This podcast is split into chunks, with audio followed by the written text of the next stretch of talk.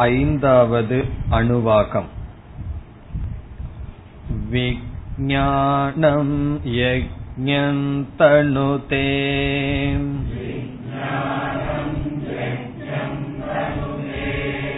कर्माणि तनुतेऽपि च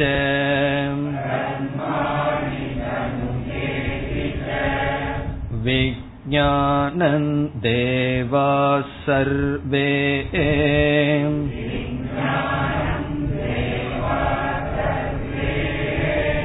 ब्रह्मज्येष्ठमुपासते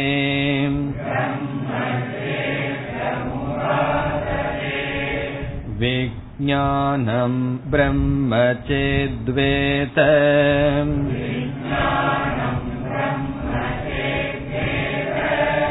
तस्माच्चेन्न प्रमाद्यति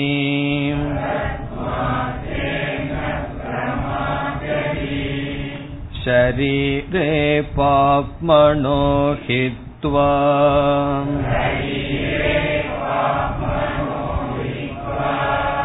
सर्वान् कामान् समश्नुत इति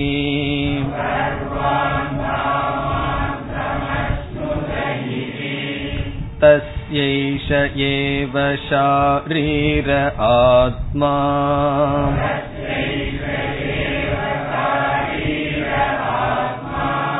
यः पूर्वस्य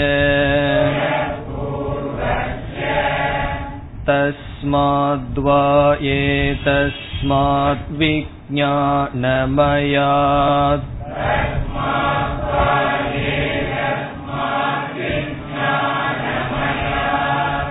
अन्योन्तर आत्मानन्तमयः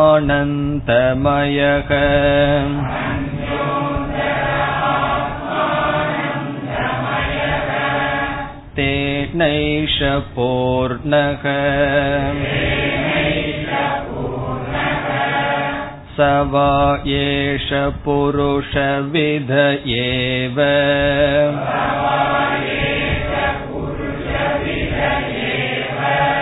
तस्य पुरुषविधताम्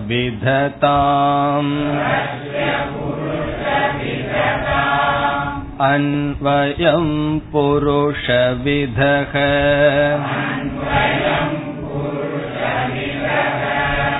तस्य प्रियमेव शिरः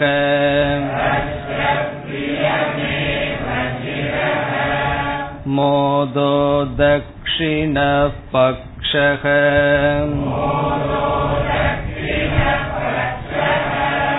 प्रमोद उत्तरः पक्षः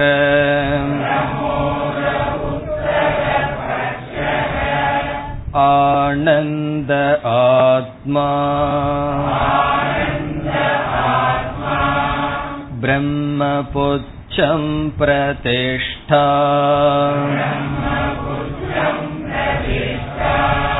तदप्येष श्लोको भवति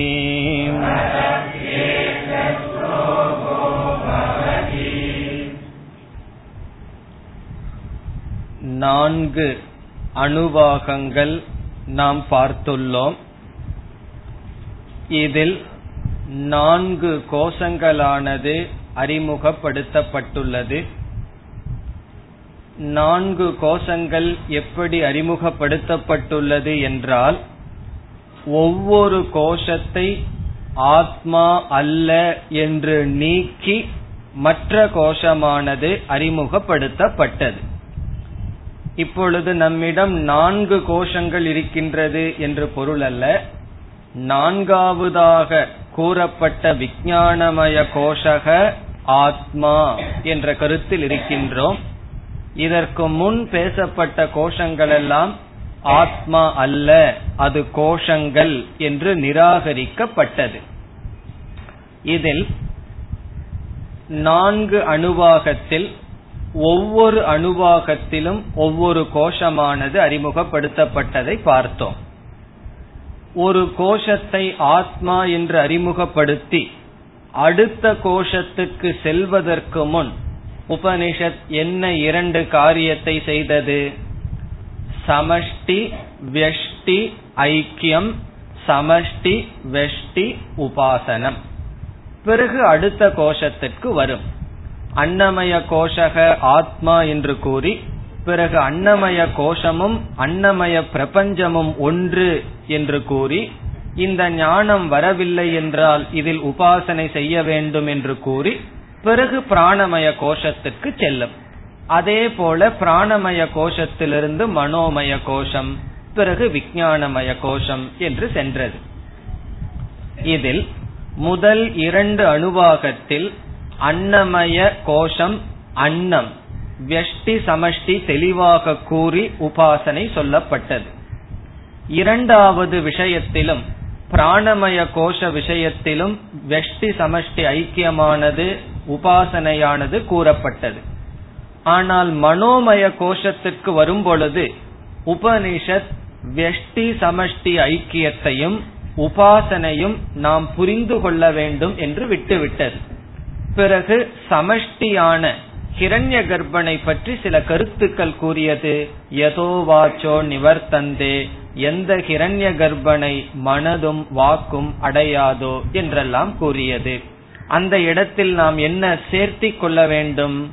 வெஷ்டி மனமும் சமஷ்டி மனமும் ஒன்று என்ற ஐக்கியமும் உபாசனையையும் சேர்த்தி கொள்ள வேண்டும்.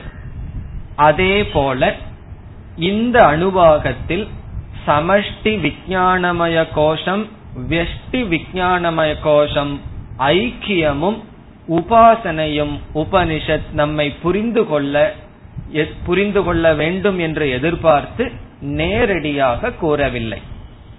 இப்பொழுது ஐந்தாவது அணுவாகத்திற்குள் செல்ல வேண்டும். இங்கு நாம் எதை முதலில் எதிர்பார்ப்போம்?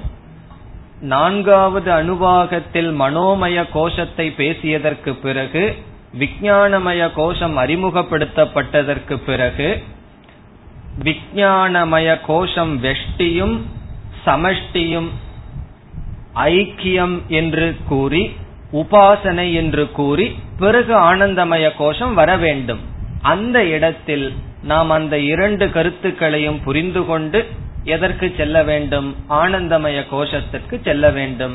ஆனால் உபனிஷத் இங்கு விஞ்ஞானமய கோஷத்திற்கும் விஞ்ஞான பிரபஞ்சத்திற்கும் அல்லது கிரண்ய கர்ப்பனுக்கும் உள்ள ஐக்கியத்தை மறைமுகமாக கூறுகின்றது. எப்படி கூறுகின்றது என்று இப்பொழுது பார்க்கலாம். ஐந்தாவது அணுவாகத்திற்குள் செல்லலாம். விஞ்ஞானம் யஜ்ஞம் தனுதே. விஜானம் என்ற சொல் இங்கு விஞ்ஞானமய கோஷத்தை குறிக்கின்றது. விஞ்ஞானம் என்றால் விஞ்ஞானமய கோஷமானது. அதாவது நம்முடைய புத்தியானது வெஷ்டி விஜயானமய கோஷமானது என்ன செய்கிறது? யக்ஞம் என்றால் யாகங்கள். இது வைதிக கர்மத்தை குறிக்கின்றது. தனுதே என்றால் செய்கிறது. கரோதி. விஜயானம் என்பது இங்கு விஜயானமய கோஷம். விஞ்ஞானம் என்றால் பொதுவாக அறிவு என்று பொருள். இந்த இடத்தில் விஞ்ஞானம் என்றால் விஞ்ஞானவான் புத்திகி விஞ்ஞானத்தை உடைய அறிவை உடைய புத்தியானது என்ன செய்கின்றது? யஜத்தை செய்கின்றது. தனுதே என்றால் செய்கிறது. யஜ்ஞம் என்றால் வைதிக கர்மத்தை எப்படி செய்கிறது? ஸ்ரத்தாதி பூர்வகம். ஸ்ரத்தையுடன் செய்கின்றது. அதை ஏன் ஸ்ரத்தையுடன் செய்கிறதுன்னு நாம சொல்ல வேண்டும். ஒரு புத்திக்கு வைதிக கர்மத்தில் ஸ்ரத்தை இல்லை என்றால் வைதிக கர்மத்தை செய்யாது. விஞ்ஞானமய கோஷத்தினுடைய அங்கமாக சிரசாக எதை நாம் பார்த்தோம்? ஸ்ரத்தைவ சிரக ரிதம் தட்சிண பக்ஷக சத்தியமுத்தர பக்ஷகன்னு பார்த்தோம். இப்ப விஞ்ஞானம் என்றால் புத்தி. புத்தி வந்து ஒரு காரியத்தை செய்யணும் என்றால் அதில் சிரசாக இருப்பது ஸ்ரத்தை. ஆகவே விஞ்ஞானம் விஞ்ஞானமய கோஷமானது ஒரு மனிதனுடைய புத்தியானது யஜங்களை செய்கிறது. விதவிதமான வைதிக கர்மங்களை செய்கின்றது ஸ்ரத்தையுடன்.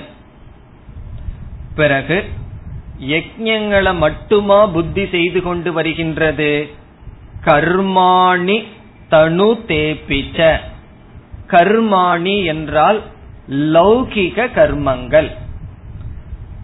தனுதே என்றால் செய்கிறது அபிச்ச என்றால் மேலும். விஞ்ஞானமயமானது விஞ்ஞானமய கோஷமானது வைதிக கர்மத்தை செய்கிறது கர்மாணி என்றால் லௌகிக கர்மத்தையும் செய்கின்றது. லௌகிக கர்மம்னா என்ன? நாம் செய்கின்ற அன்றாட செயல்கள். அதையும் விஞ்ஞானமய கோஷம்தான் செய்கிறது. இதிலிருந்து உபனிஷத் விஞ்ஞானமய கோஷத்தினுடைய இலக்கணமும் சொல்கின்றது.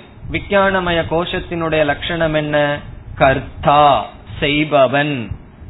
நான் செய்பவன் நான் செய்பவன் நமக்குள்ள யாரு சொல்கிறார்களோ அதுதான் விஞ்ஞானமய கோஷம். கர்த்திரு ரூபம் ஆகவே விஞ்ஞானமய கோஷமானது லௌகிக கர்மத்தையும் செய்கின்றது வைதிக கர்மத்தையும் செய்கின்றது.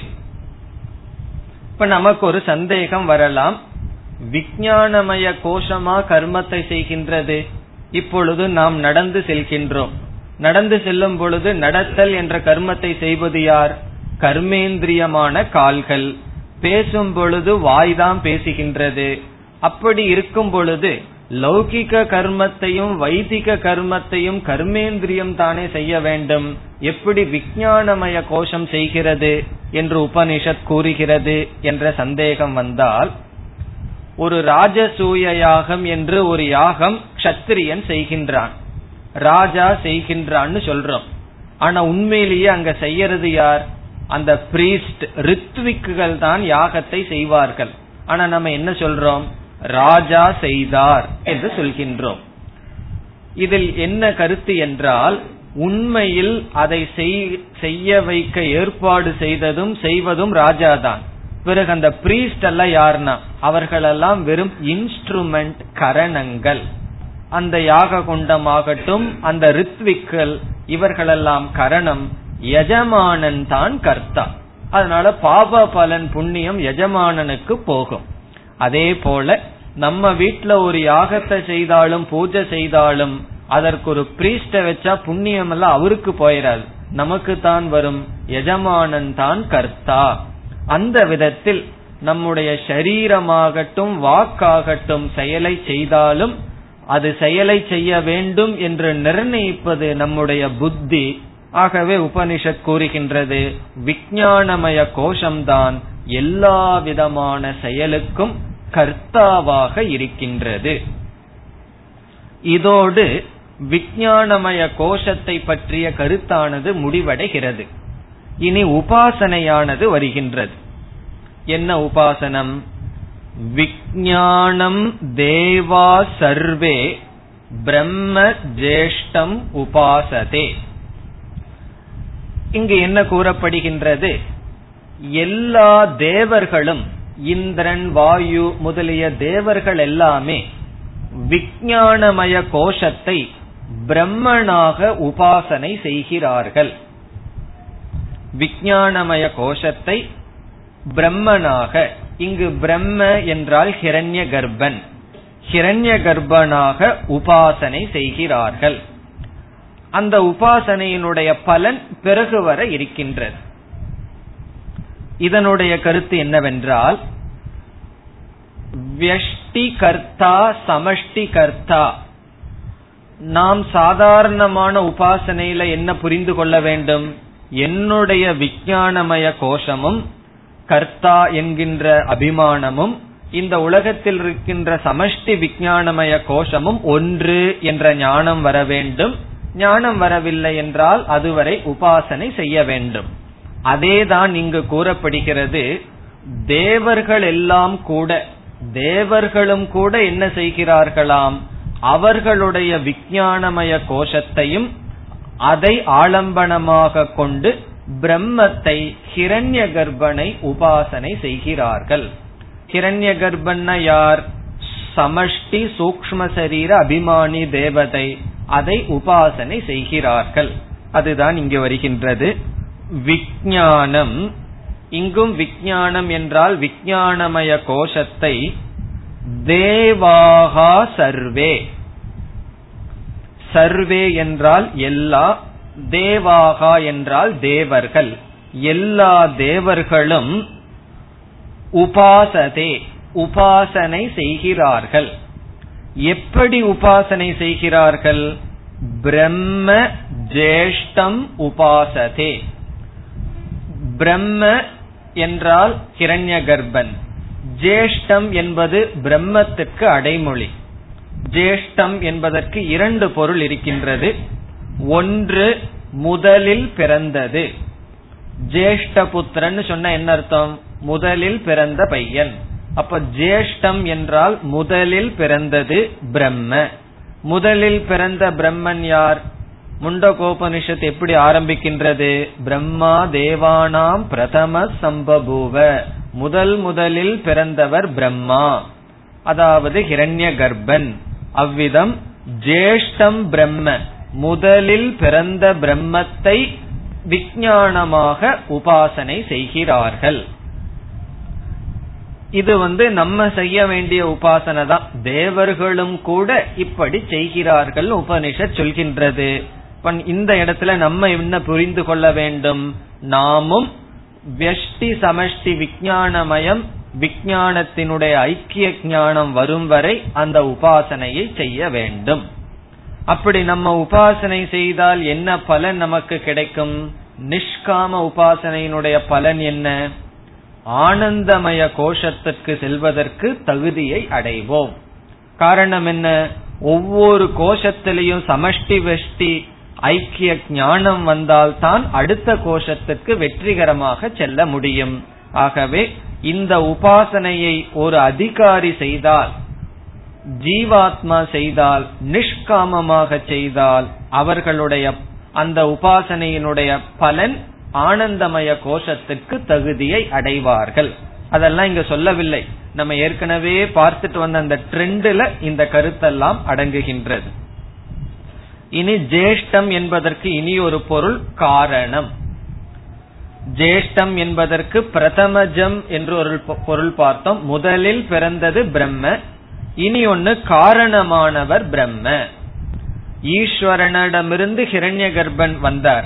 அந்த ஹிரண்ய கர்ப்பனே அனைத்துக்கும் காரணமாக இருக்கின்றார். அனைத்துக்கும்னா எதற்கும்? விராட்டுக்கும் காரணமா இருக்கார் வெஷ்டி விஜயானமய கோஷத்திற்கும் காரணமாக இருக்கின்றார். என்னைக்குமே சமஷ்டியானது வெஷ்டிக்கு காரணம். இதனுடைய அர்த்தம் என்ன?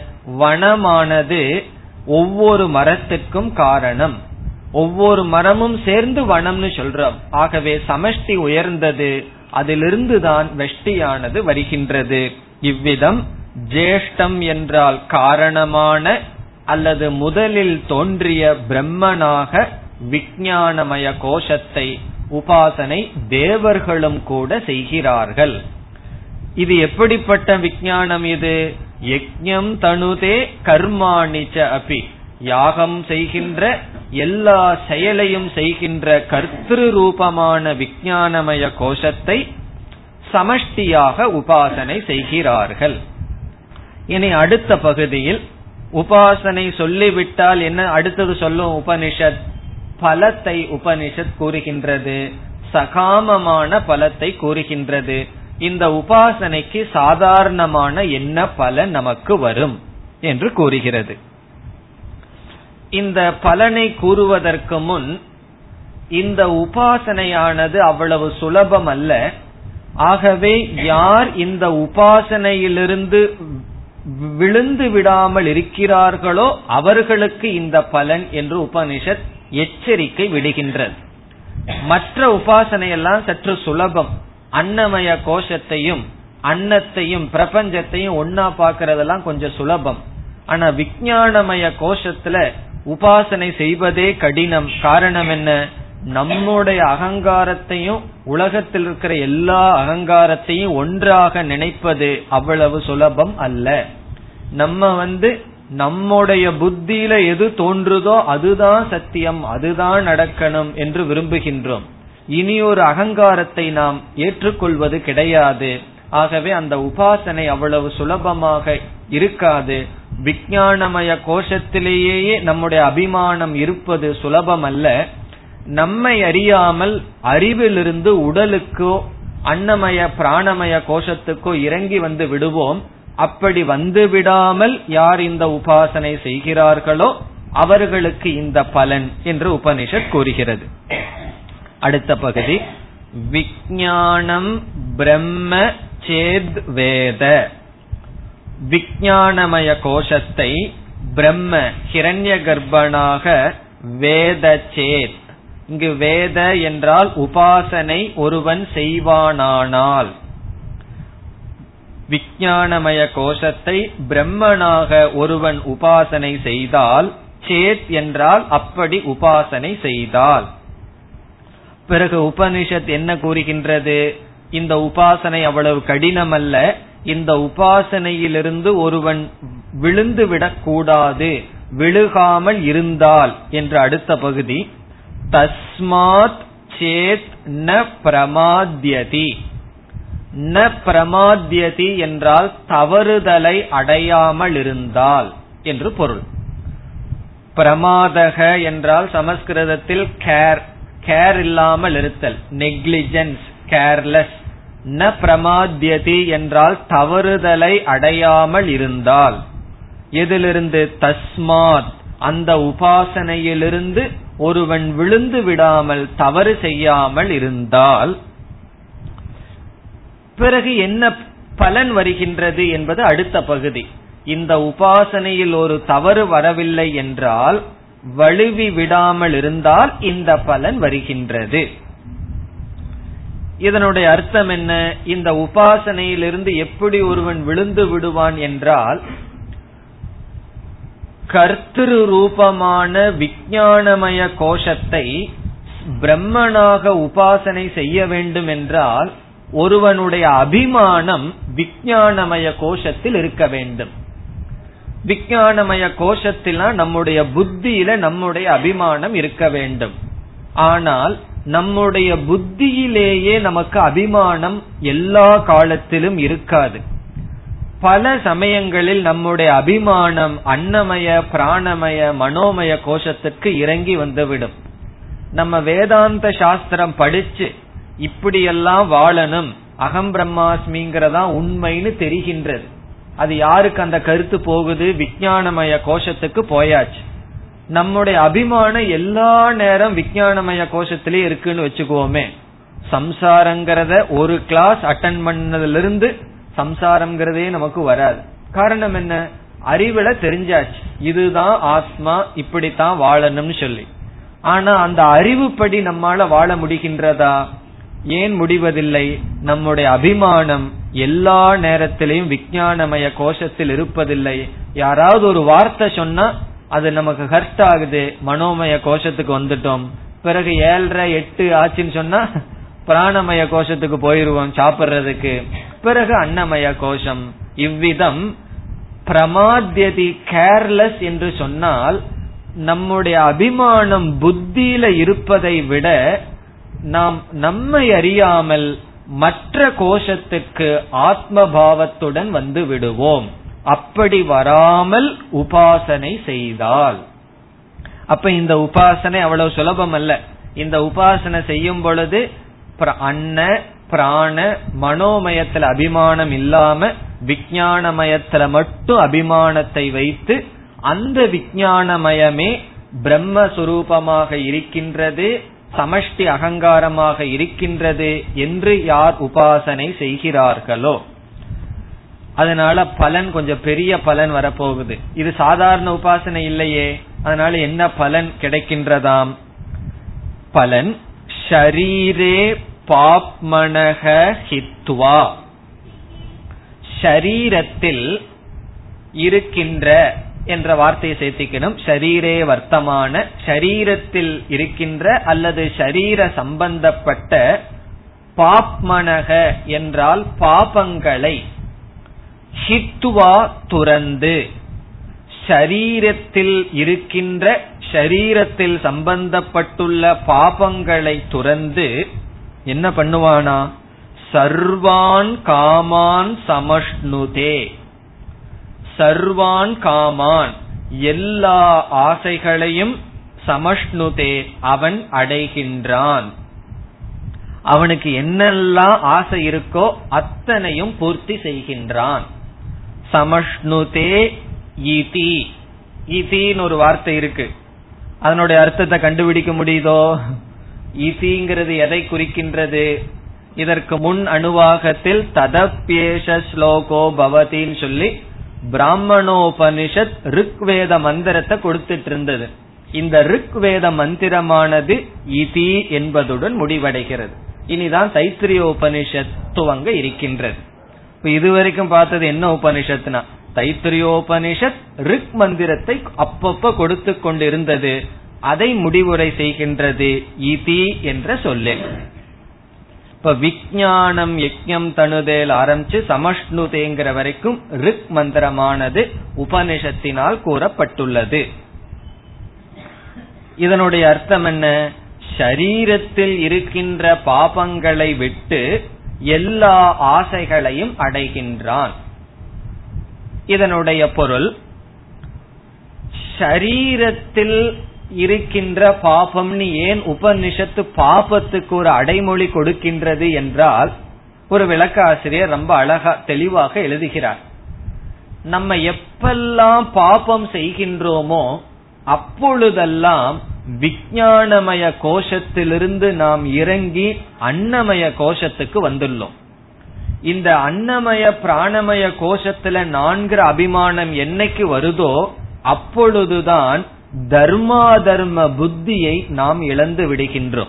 யாருக்காவது தெரியாதா திருடக்கூடாதுன்னு சொல்லி திருடனுக்கு நல்லா தெரியும். நமக்காவது தெரிஞ்சும் தெரியாம இருக்கலாம். அவனுக்கு நல்லா தெரியறதுனாலதான் தெரியாம எடுக்கிறான். காரணம் என்ன? இது திருடுவது தவறு. அந்த விஞ்ஞானமய கோஷத்துல அவனுக்கு அறிவு இருக்கின்றது. ஆனா ஏன் அந்த தவறு செய்கின்றான்? சுலபமாக வாழ்க்கையை நடத்தணும். இந்த சரீரத்தில் அவ்வளவு அபிமானம். ஆகவே ஷரீர சம்பந்தம் எப்பொழுதெல்லாம் வருகின்றதோ இந்த ஸ்தூல சரீரத்தில் நமக்கு அபிமானம் வந்துதான் நாம் பாபத்தை செய்கின்றோம். ஒரு கால் பகவான் இந்த ஸ்தூல சரீரத்தில் பிராணன்ல எல்லாம் அபிமானத்தை நமக்கு விக்கல நம்ம எப்படி இருப்போம்? விஞ்ஞானமய கோஷத்திலேயே அபிமானத்தோட சனகாதி முனிவர்கள் போல தட்சிணாமூர்த்தி பக்கத்திலேயே உட்கார்ந்துட்டு இருப்போம். ஒரு பாவத்தையும் நம்ம செய்வதற்கு வாய்ப்பே கிடையாது.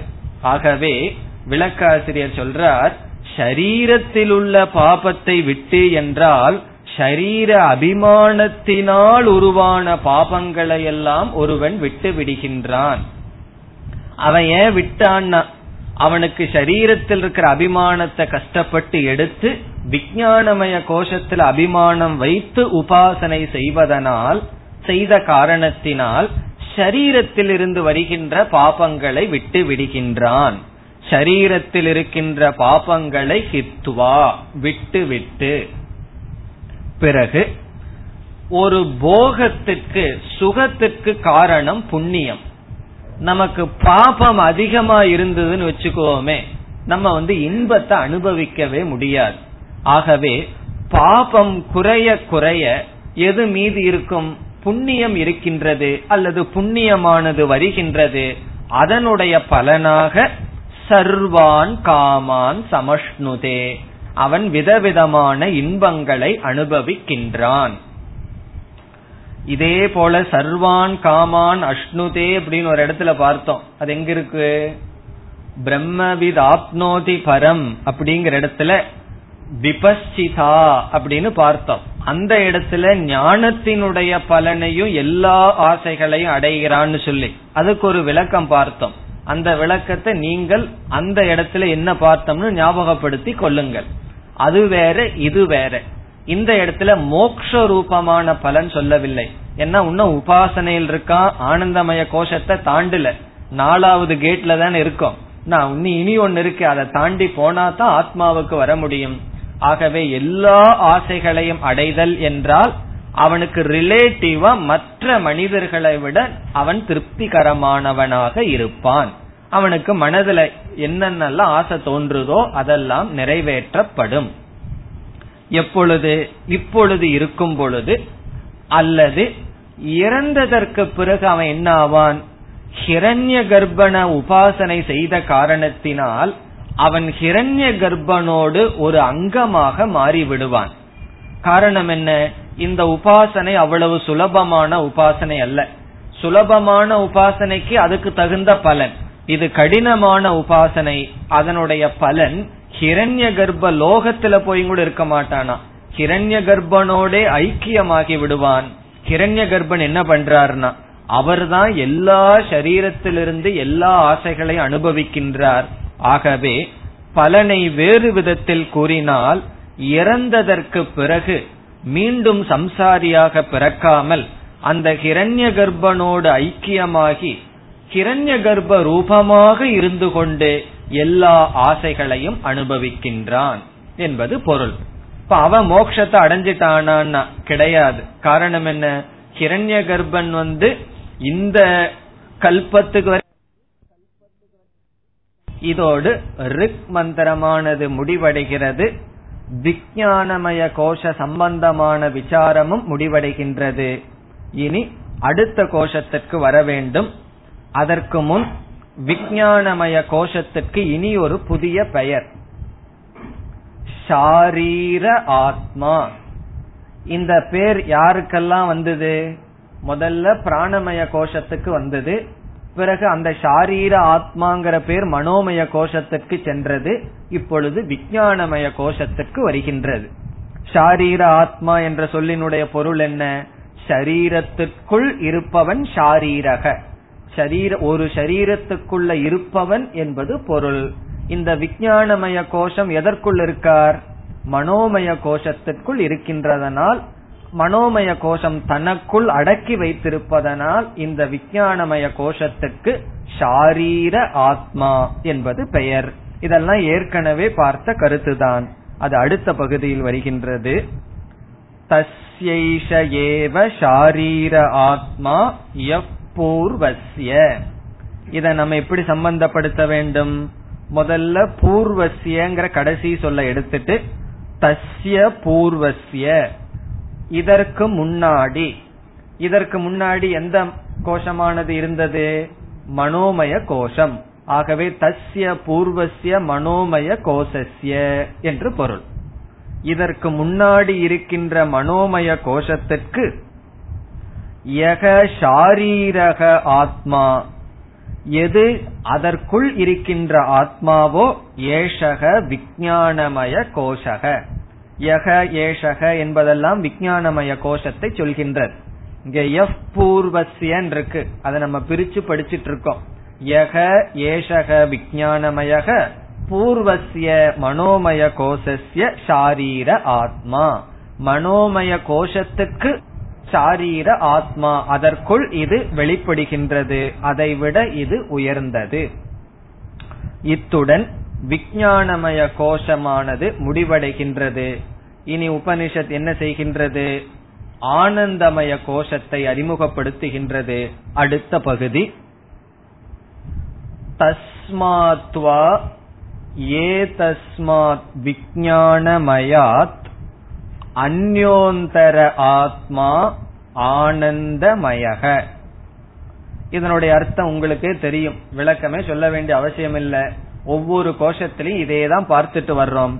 தஸ்மாத்வா ஏ தஸ்மாத் அந்த இந்த விஜயானமயாத் விஜயானமயத்தை காட்டிலும் விஜயானமயத்திலிருந்து அந்நக வேறொன்றான அந்தரக உள்ளே இருக்கின்ற ஆத்மா. ஆத்மாவானது எது? ஆனந்தமயக. அது ஆனந்தமய கோஷம். அந்நக என்றால் வேறொன்று அந்தரக என்றால் என்ன அர்த்தம்? பல அர்த்தங்கள் பார்த்திருக்கோம் அந்த அர்த்தங்கள் தான். அந்தரக என்றால் உள்ளே இருக்கின்ற சூக்மமான ஆத்மா ஆனந்தமயக. அது ஆனந்தமயம். இதுல என்ன ஆகிவிட்டது இப்பொழுது? விஞ்ஞானமய கோஷமானது அனாத்மா அல்லது மித்யா அல்லது காரியம். இப்பொழுது ஆனந்தமய கோஷம்தான் ஆத்மா என்று அறிமுகப்படுத்தப்பட்டுள்ளது. இதில் ஆனந்தமய கோஷ ஆத்மாவை போக்திரு ஆத்மா என்று அழைக்கப்படுகிறது. ஆனந்தமய கோஷ ஆத்மாவுக்கு இனி ஒரு பெயர் போக்திரு ஆத்மா அனுபவிப்பவன். அப்படியே ஒவ்வொரு கோஷத்துக்கும் நம்ம இப்பொழுது புதிய பெயர் கொடுக்கிறோம். ஆனந்தமய கோஷத்துக்கு போக்திரு ஆத்மா. அதற்கு முன்னாடி இருக்கிற கோஷம் யாரு? விஞ்ஞானமய கோஷத்துக்கு கர்த்திரு ஆத்மா என்று பெயர். கர்த்திரு ஆத்மா என்றால் கர்த்திரு ரூபமானவன். கர்த்தா கர்த்திரு ஆத்மா விஜயானமய கோஷம். போக்திரு ஆத்மா ஆனந்தமய கோஷம். அதற்கு முன்னாடி யார் இருக்கா? மனோமய கோஷத்துக்கு கரண ஆத்மா என்று பெயர்.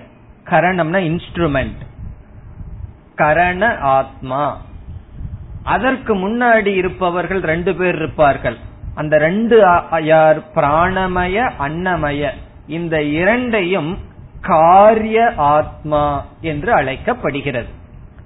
மனோமயத்த கரண ஆத்மா. பிராணமய கோஷத்தையும் அன்னமய கோஷத்தையும் சேர்ந்து காரிய ஆத்மா என்று அழைக்கப்படும். இப்ப இதெல்லாம் சேர்ந்து சொன்னா எப்படி? காரிய கரண கர்த்திரு போக்திரு. இப்ப காரிய ஆத்மா என்று சொல்வதில் ரெண்டு கோஷம் வந்துடும். யார் யார் வருவா? அன்னமய கோஷம் பிராணமய கோஷம் காரியம். காரியம்னா ஃபைனல் ப்ராடக்ட் கரணம்னு சொன்னா இன்ஸ்ட்ருமெண்ட் மனதுக்கு என்ன லட்சணம்? அந்த கரணம்னு சொல்றோம் அல்லவா? அது கரண ஆத்மான மனம். பிறகு கர்த்திரு ரூபமானது நான் நான் இதை செய்தேன் என்ற அகங்கார ரூபமானது விஜயானமய கோஷம். பிறகு ஆனந்தமய கோஷம்னா யாருன்னா? இவ்வளவுக்கும் இவ்வளவு எதுக்குன்னா? ஒரு போக்தாவுக்காகத்தான் இத்தனையும். போக்திரு ஆத்மா. ஒரு போக்தா என்றால் வீட்டுல ஒரு எஜமானன் வச்சிருக்கான். எஜமானன் வந்து வீட்டுல இருந்துட்டு வீட கட்டி வச்சிருக்கான். அதுல தங்கறதுக்காக. எத்தனையோ கருவிகள் இருக்கு எத்தனையோ செயல்கள் இருக்கின்றது இதெல்லாம் எதற்குனா எத்தனையோ பேர் அவனுக்காக வேலை செய்கிறார்கள் இதெல்லாம் அவன் ஒரு போக்தாவாக இருப்பதற்கு அந்த போக்திரு ஆத்மாதான் ஆனந்தமய கோஷம். இனி நாம் ஆனந்தமய கோஷத்தை பற்றிய விசாரத்தில் இறங்க வேண்டும்.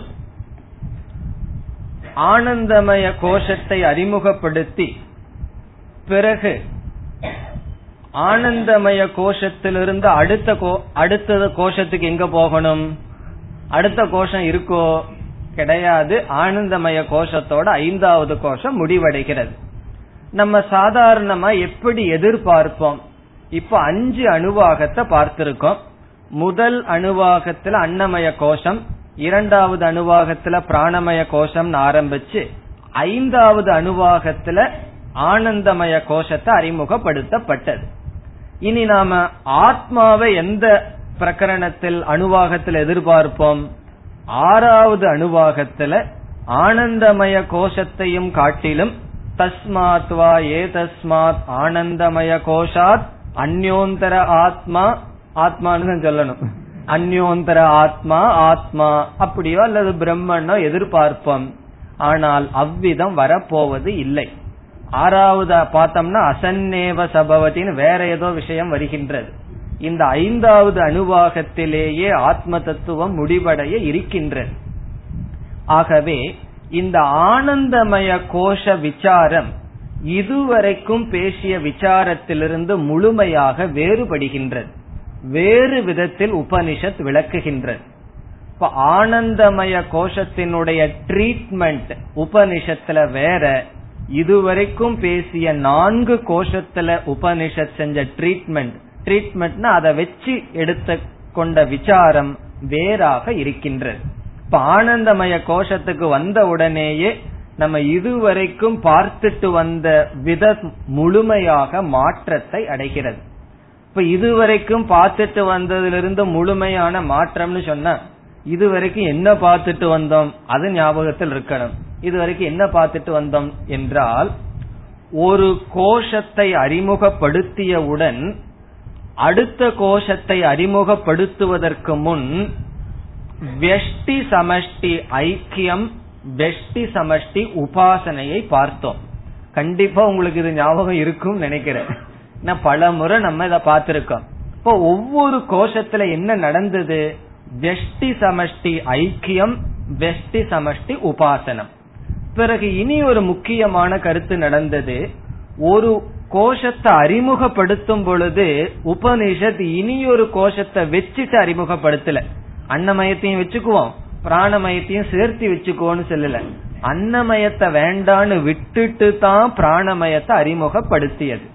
இந்த ரெண்டு காரியம் முக்கியமாக நடந்தது. ஆனந்தமய கோஷத்துல இந்த ரெண்டு காரியம் நடக்க போவது கிடையாது. அதாவது வெஷ்டி சமஷ்டி ஐக்கியமும் வரல வெஷ்டி சமஷ்டி உபாசனையும் வர கிடையாது. பிறகு என்ன? ஆனந்தமய கோஷத்தை நீக்கி ஆத்மாவை அறிமுகப்படுத்த போவது கிடையாது. பிறகு என்ன செய்ய போகிறது என்ற விசாரத்திற்கு இப்பொழுது வரலாம். முதலில் ஆனந்தமய கோஷத்தை பற்றிய இந்த பிரகரணத்தில் வெஷ்டி சமஷ்டி ஐக்கியம் கிடையாது. வெஷ்டி சமஷ்டி உபாசனை கிடையாது. அத முதலில் புரிந்து கொள்ளலாம். ஏன் கிடையாதுன்னு பார்த்துட்டு பிறகு அடுத்த கருத்துக்கு போலாம். நம்ம ரெண்டு கருத்து இங்கு முற்றிலும் மாறுபடுகிறதுன்னு பார்த்தோம். ஒன்று உபாசனை ஐக்கியம் கிடையாது. இரண்டாவது ஒரு கோஷத்தை நீக்கி அடுத்தது அறிமுகப்படுத்தப்படும். அவ்விதம் இங்கு நடைபெற போவது இல்லை. இது இவ்விதம் தான் ஒவ்வொரு கோஷத்திலையும் நடைபெற்றது. ஆனா இந்த இடத்தில் ஆனந்தமய கோஷத்தில் முற்றிலும் வேறு விதமாக உபனிஷத் உபதேசத்தை செய்கின்றது. அதில் முதல் கருத்துக்கு இப்பொழுது வரலாம். இங்கு ஆனந்தமய கோஷத்தில் வெஷ்டி சமஷ்டி ஐக்கியம் கிடையாது. வெஷ்டி சமஷ்டி உபாசனை கிடையாது. காரணம் என்ன? என்றால் ஆனந்தமய கோஷம் என்பது மூன்று ஷரீரத்துல எந்த சரீரம் காரண சரீரம் சூக்ம சரீரம் மீதி மூணு கோஷத்துக்கு போயிருக்கு. ஸ்தூல சரீரம் அன்னமய கோஷத்திற்கு சென்றுள்ளதுன்னு படிச்சிருக்கோம். காரண சரீரம் என்று சொன்னால் ஒன்று காரண அவஸ்தையில் இருக்கும் பொழுது பேதமானது இருக்க முடியுமா? அல்லது பேதமானது வெளிப்பட முடியுமா? மரம் இருக்கின்றது அதில் இலைகள் மரம் இலைகள் ட்ரங்க் நடுப்பகுதி முதலிய பேதங்கள் இருக்கின்றது. அந்த மரமானது காரண ரூபமாக விதையில் அந்த வேறுபாட்டை நாம் பார்க்க முடியுமா என்றால் பார்க்க முடியாது. ஆகவே காரண சரீர ரூபமான ஆனந்தமய கோஷத்திற்குள் வெஷ்டி சமஷ்டி என்ற பேதத்தை நாம் பார்க்க முடியாது. ஆகவே உபாசனை செய்ய முடியாது. ஐக்கியத்துக்கு அவசியமும் கிடையாது. காரணம் என்ன? காரண சரீர ரூபமாக இருக்கின்ற காரணத்தினால். அதுதான் காரணம். ஆனந்தமய கோஷமானது காரண ரூபம். அந்த காரண ரூபத்தில் வேறுபாடு கிடையாது. அதை நம்ம அனுபவத்திலேயே பார்க்கலாம். ஆழ்ந்து நம்ம உறங்குறோம். மிருகங்கள் உறங்குகின்றது. எல்லா ஜீவராசிகளும் உறங்குகின்றது. அந்த உறக்கத்துல வேறுபாடு இருக்கின்றதா? எல்லோருடைய காரண சரீரத்திற்குள் சென்றால் எல்லா விதமான பேதத்தை நாம் இழந்து விடுகின்றோம். ஒரு மனிதனுக்கு மனிதன்னு தெரியாது. ஒரு மிருகத்துக்கு நான் மிருகம்னு தெரியாது. காரணம் என்ன? மனிதன் மிருகம் என்கின்ற பேதமெல்லாம் காரண சரீரத்திலிருந்து வெளியே வந்தாதான். சூக்ம சரீரம் ஸ்தூல சரீரத்துக்கு வந்தாதான் இந்த வேறுபாடு. அதனாலதான் நம்ம தூங்கும் பொழுது நம்ம பேரு பயோடேட்டா எல்லாத்தையும் மறந்துடுறோம். அதனாலதான் சந்தோஷமா இருக்கும். அது ஞாபகத்துக்கு வந்த உடனே சந்தோஷம் இல்ல. அதுல குறைகள். ஆனா காரண சரீரம் அதில் பேதமானது கிடையாது. காரணம் என்ன? காரண ரூபத்வாத். அது காரணமாக இருக்கின்ற காரணத்தினால். அதனால உபனிஷத் என்ன செய்கின்றது? இங்கு உபாசனையை பற்றி பேச போவது கிடையாது. ஐக்கியத்தை பற்றியும் பேசப்போவது போவது கிடையாது. ஆனால் இந்த இடத்துல சிர கல்பனா எல்லாம் உபனிஷத் செய்கின்றதே. பிரியம் மோதம் பிரமோதம் எல்லாம் சொல்லி இங்கும் எப்படி ஒரு உபாசனைக்கு சரீர கற்பனை செய்யப்பட்டதோ அப்படி ஆனந்தமய கோஷத்துக்கு செஞ்சிருக்க கூடாதே. ஆனா இங்க உபனிஷத் செய்கிறதே என்றால் இதுவும் ஒரு முக்கியமான கருத்து. இங்கு செய்யப்படுகின்ற சிரம் தலை கை கால்கள் முதலிய கற்பனையானது உபாசனைக்கல்ல வேறு கருத்துக்காக அது என்ன வேறு கருத்துன்னு பிறகு பார்க்கலாம். ஆகவே இங்கு சொல்லப்படுகின்ற தட்சிண பக்ஷக உத்தர பக்ஷக இப்படிப்பட்ட கற்பனையானது உபாசனைக்கல்ல இதற்கு முன் கோஷத்தில் செய்யப்பட்டது உபாசனைக்காக இங்கு செய்யப்படுவது வேறு காரணத்திற்காக. அது என்ன காரணம்னு அந்த இடத்துல விசாரத்துக்கு வரும்போது பார்க்கலாம். அப்பொழுது இந்த ஆனந்தமய கோஷம் மற்ற கோஷத்திலிருந்து எப்படி வேறுபடுகிறது என்றால் முதலில் வெஷ்டி சமஷ்டி உபாசனையோ அல்லது ஐக்கியமோ கிடையாது. இனி இரண்டாவது கருத்துக்கு வரலாம். இரண்டாவது கருத்தில் இங்கு என்ன வேறுபாடு என்றால் ஒரு கோஷத்தை உபனிஷத் அறிமுகப்படுத்தும் பொழுது முன் இருக்கின்ற கோஷத்தை நீக்கித்தான் இதை அறிமுகப்படுத்தப்பட்டது. உதாரணமாக விஞ்ஞானமய கோஷத்தை அறிமுகப்படுத்தும் பொழுது என்ன உபனிஷத் செஞ்சது? மனோமய கோஷம் ஆத்மா அல்ல என்று சொன்னது. அதே போல ஆனந்தமய கோஷத்தை அறிமுகப்படுத்தும் பொழுது இதற்கு முன் ஆத்மாவாக சொல்லப்பட்ட விஞ்ஞானமய கோஷம் ஆத்மா அல்ல என்று சொன்னது. இதே பாணியை ஏன் உபனிஷ செய்யக்கூடாது?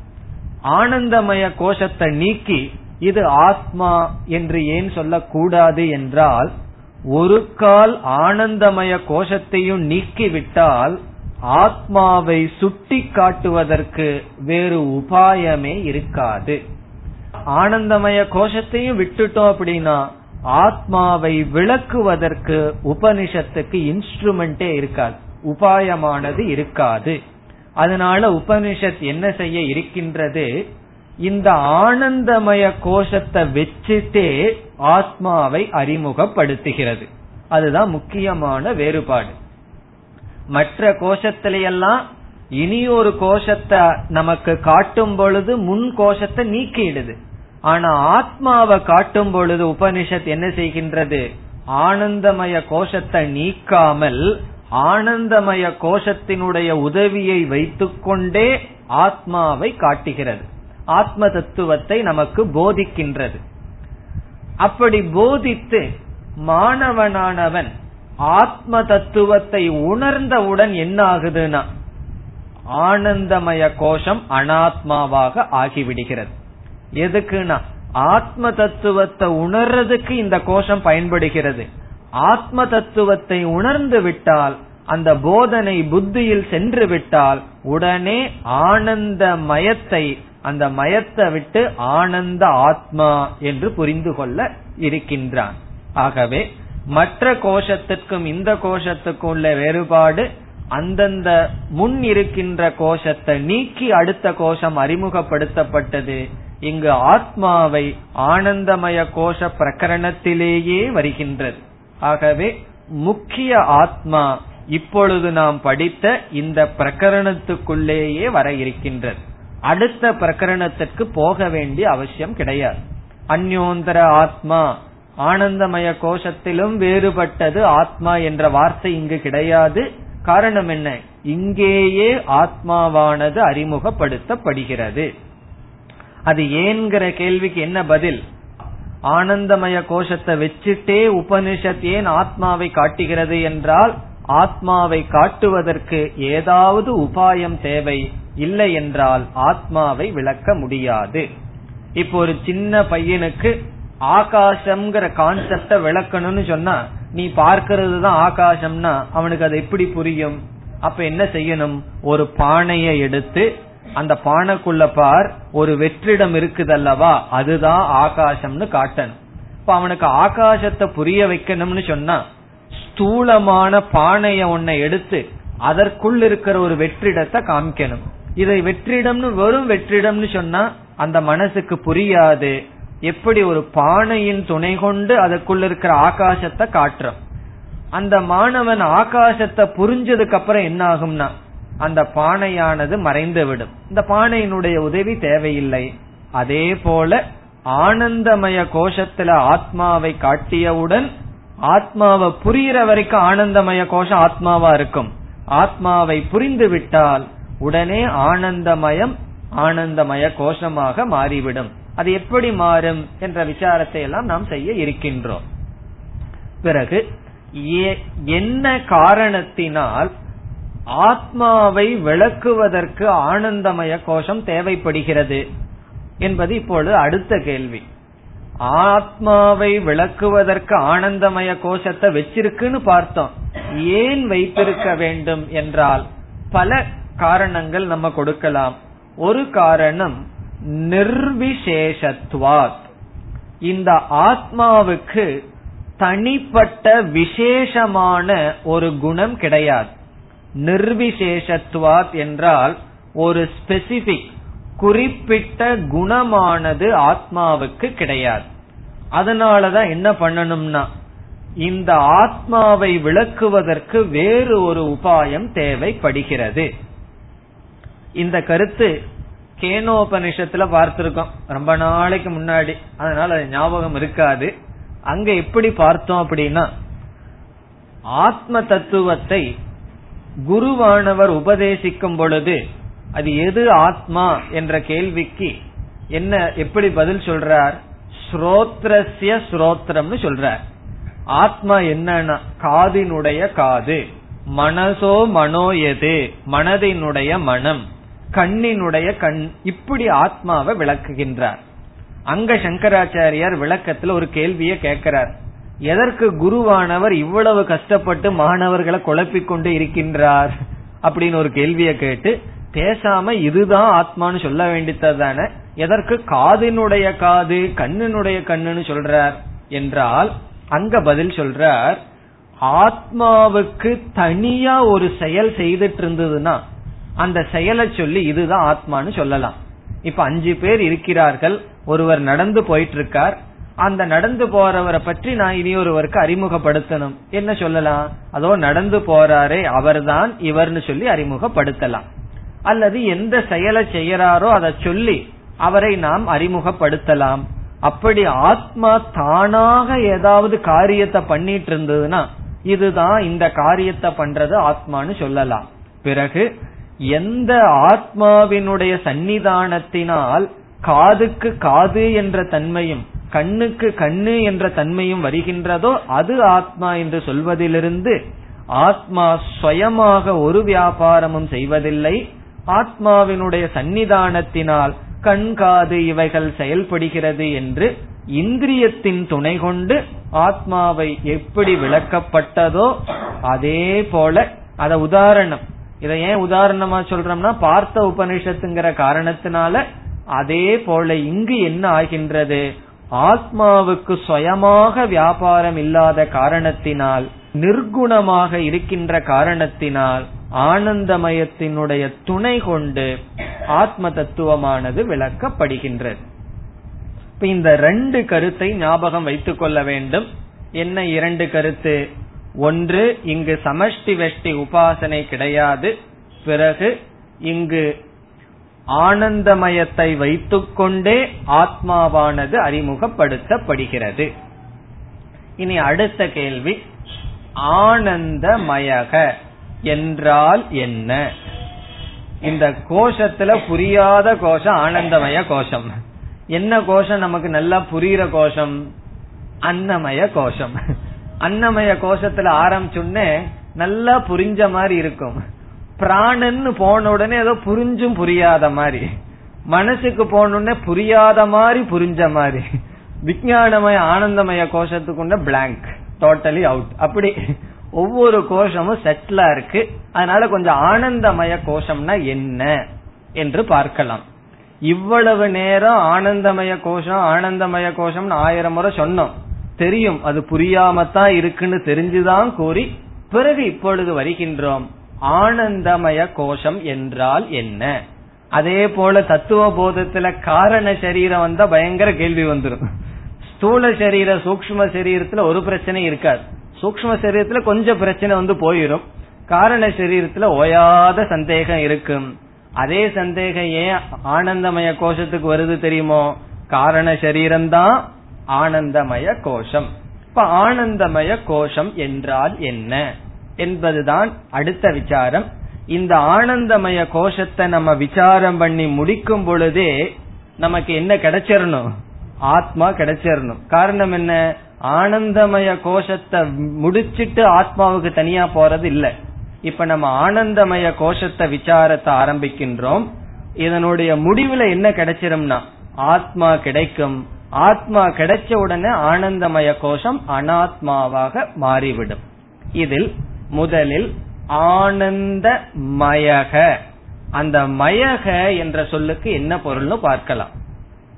மயக என்ற சொல்லுக்கு மூன்று பொருள் இருக்கின்றது. ஒன்று பிராச்சுரியம். பிராச்சுரியம் என்றால் எக்ஸஸ் அதிகம் என்று பொருள். பிளண்டி பிராச்சுரியம் என்பது முதல் பொருள். இரண்டாவது விகாரக. விகாரக என்றால் மாற்றம் மாடிபிகேஷன் மூன்றாவது சொரூபக அதனுடைய தன்மை. இப்படி மயக என்ற சொல்லுக்கு மூன்று அர்த்தங்கள். பிராச்சுரியம் விகாரக சொரூபக. இதனுடைய அர்த்தம் என்ன? உதாரணம் பார்த்தா நமக்கு புரிந்துவிடும். பிராச்சுரியம்னா அதிகமாக இருக்கின்றது. என்ற இடத்து என்ற கருத்துல மயகங்கிற சொல்ல பயன்படுத்தலாம். கிராமக ஜலமயக அப்படின்னு சொல்றோம். இந்த கிராமமானது ஜலமயமாக இருக்கின்றது. அந்த இடத்துல என்ன அர்த்தம் வரும்? ஜலஸ்வரூபமா இருக்குன்னு அர்த்தமா? அல்லது ஜலத்தினுடைய விகாரமா கிராமம் இருக்குன்னு அர்த்தமா? இந்த கிராமத்தில் ஜலம் அதிகமாக இருக்கின்றது. எங்க ஜலம் இருக்கக்கூடாதோ அங்கெல்லாம் இருக்குன்னு அர்த்தம். எல்லா இடத்திலயும் ஜலம் அதிகமாக இருக்கின்றது. இப்ப பிராச்சுரியார்த்தம்னு சொன்னா ஜலமயக கிராமகன்னு சொல்லும் பொழுது இந்த இடத்தில் அதிகமாக இருக்கின்றது. இனி விகாரார்த்தக என்றால் மாடிபிகேஷன் அதனுடைய மாற்றம். அது நம்ம அன்னமயத்துக்கே சொல்லலாம். அன்னமயக அன்ன விகாரக அன்னமயக. அன்னம்னா நம்ம சாப்பிடுற சாப்பாடு. சாப்பாட்டினுடைய விகாரம் தானே இந்த உடல்? இந்த உடலை பிரிச்சு பார்த்தோம் அப்படின்னா என்ன? நம்ம என்ன சாப்பிட்டோமோ அதனுடைய மாடிபிகேஷன் அதனுடைய விகாரம் இந்த அன்னமயக. இந்த ரெண்டும் தான் சாதாரணமா பிரசித்தம். பிராச்சுரியம் விகாரக. சில சமயத்துல சொரூபத்துக்கும் பயன்படுத்துவோம். சைத்தன்யமயக சின்மயக. இப்ப சின்மயகன்னு சொன்னா சித்து என்றால் சைத்தன்யம். சின்மயக என்றால் என்ன? ஆத்மா வந்து சைத்தன்யத்தினுடைய விகாரமோ சைத்தன்ய ஆத்மாவுக்கு அதிகமா இருக்கணும் அர்த்தம் அல்ல சின்மயகனா சித் சொரூபக அப்படின்னு அர்த்தம். சில சமயம் மயகங்கிறது அந்த சொரூபம் அதனுடைய தன்மை என்ற அர்த்தத்துல பயன்படுத்துவோம். இந்த மூன்று அர்த்தத்துல ஆனந்தமயக என்ற இடத்தில் மயக என்ற சொல் விகாரார்த்தே. விகாரம் என்ற அர்த்தத்தில் வருகின்றது. ஆனந்தத்தினுடைய விகாரம். ஆனந்தத்தினுடைய கிரடேஷன் பேதம். அது என்ன பேதம்? எப்படி விகாரம்? என்ற கருத்துக்களை அடுத்த வகுப்பில் பார்க்கலாம்.